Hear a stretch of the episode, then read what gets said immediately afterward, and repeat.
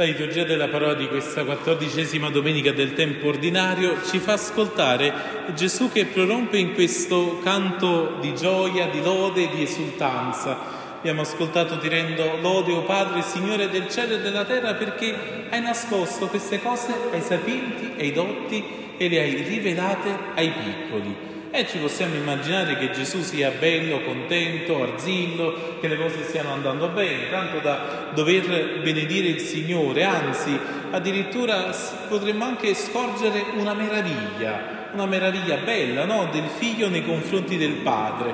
Quando uno ringrazia, eh, tante volte lo fa perché probabilmente quella cosa che riceve non è scontata. E così ci possiamo immaginare che Gesù stia avendo chissà quale grande successo e quindi ringrazia il Padre, tutt'altro. Tante volte ci sembra che noi stiamo nella condizione di dover ringraziare quando abbiamo ricevuto qualcosa. E invece il ministero di Gesù non sta andando bene così come ci immaginiamo. Ci sembra che in qualche modo, forse nel nostro immaginario, che Gesù incontrava un sacco di persone, tanti che andavano dietro e che in qualche modo tutto andava bene. E invece eh, da, da lì a poco prima Gesù si rende conto che anche gran parte della sua predicazione che ha vissuto nella Galilea, a Cafarno, a Corazim, a Bethsaida, non ha ricevuto chissà quale grande seguito. Tante persone sono rimaste lontane dal Vangelo e anche i grandi, coloro che forse potevano conoscere tanto della parola di Dio, restano freddi, anzi iniziano a ostacolare Gesù. Gesù sa che a Gerusalemme non troverà alleati, ma che troverà nemici della parola che il Padre gli ha affidato. Lo stesso Giovanni il Battista si domanda, ma veramente lui colui che deve venire oppure dobbiamo aspettare un altro? E anche il tempo della fede, nel, in, durante il periodo di Gesù non stava andando neanche meglio, Giovanni il Battista viene addirittura arrestato. E potremmo chiederci, Gesù, ma cosa tieni da ringraziare? Quante volte no? Forse vorremmo elevare anche al Signore una preghiera di gratitudine, di ringraziamento, ma non troviamo i motivi. Signore, mi va tutto male, ma per cosa ti devo ringraziare? E Gesù il motivo lo trova. Ti rendo lode, Padre, Signore del cielo e della terra, perché?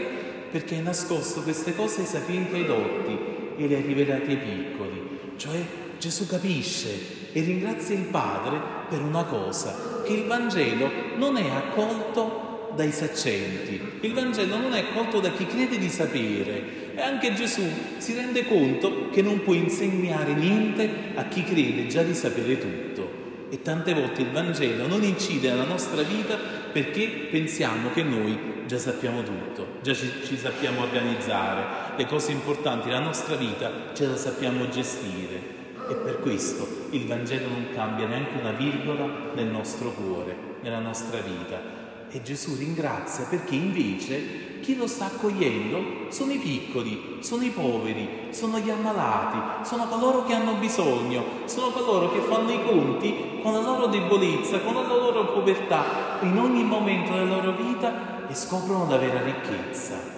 E si scoprono che c'è qualcuno che sta insegnando loro veramente la bellezza della vita.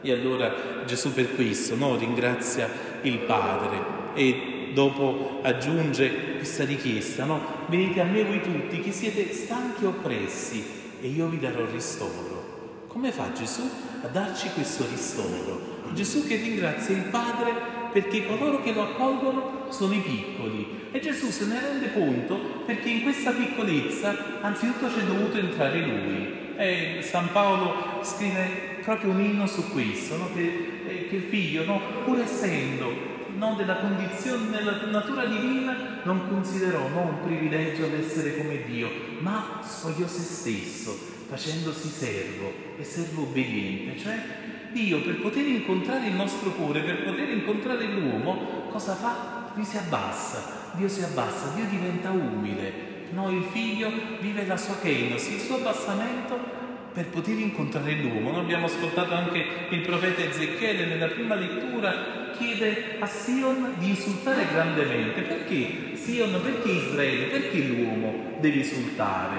Perché gli viene dato un re, perché ci viene dato un re. Com'è questo re? È un re potente? È un re che entra con la sopraffazione nella nostra vita? No, è un re giusto e vittorioso, com'è? È umile. Cavalca un asino, un puledro, figlio d'asina. Dio come entra nel nostro cuore? Con la piccolezza e l'umiltà. E allora, se Dio vuole incontrare l'uomo nella facendosi piccolo, facendosi umile, bene, se Dio si abbassa e invece l'uomo sta un po' sul cerasiello, diciamo dalle nostre parti, si sente un grande, si sente un superbo, sta nella certezza e nella prova che tutto dipende da lui ed è consapevole della sua ragione, pensa che tutto ciò che qui ritiene opportuno è giusto, bene, Dio e l'uomo che sta da sopra non si possono mai incontrare. Anche l'uomo deve vivere la sua umiltà, anche l'uomo si deve abbassare. Per questo Gesù nel Vangelo dice, venite a me voi tutti che siete stanchi e oppressi e io vi darò ristoro. Ma noi da cosa siamo stanchi e oppressi? Qual è il peso che abbiamo addosso? Tanti pesi ce li mettono gli altri addosso, tanti pesi ce li mettiamo da soli addosso. Il nostro peso non è un peso così che, che ci cade addosso, peso della nostra vita e il peso del mondo che, a cui abbiamo acconsentito. Nella seconda lettura eh, San Paolo scrivendo alla comunità di Roma dice voi non siete sotto il dominio della carne ma dello spirito. Se siete sotto il dominio dello spirito siete uomini liberi, se invece siete ancora sotto il dominio della carne siete schiavi. E chi è che si sente sotto il peso? Chi è schiavo? Chi non è libero? E allora da quale schiavitù dobbiamo uscire, se non da quella di noi stessi, se non quella forse del, del nostro sentirci no, sempre al posto giusto, sempre le nostre decisioni sono quelle corrette. Quanto è bello invece permettere a Dio di poterci parlare. E allora Gesù cosa dice? Fa una richiesta, ci dice prendete il mio gioco sopra di voi e imparate da me che sono mite e umile di cuore Cos'è questo gioco? Questo gioco era questo attrezzo, tante volte fatto in legno, che permetteva a due buoi, l'uno accanto all'altro, di poter arare insieme. E il gioco è appunto è questo strumento che ci permette di stare l'uno accanto all'altro. Eh, non a caso gli sposi si chiamano coniugi per questo, perché stanno sotto lo stesso gioco. E Gesù ci propone allora di essere Lui lo sposo della nostra vita. Cosa significa? sposare Gesù. Cosa significa sposare Dio? Significa iniziare a uscire dall'assolutizzazione di noi stessi, dei nostri pensieri, dei nostri criteri, entrare nell'umiltà. E Gesù dice il mio gioco infatti è dolce e il mio peso leggero. Per questo troverete riposo, ristoro per la vostra vita.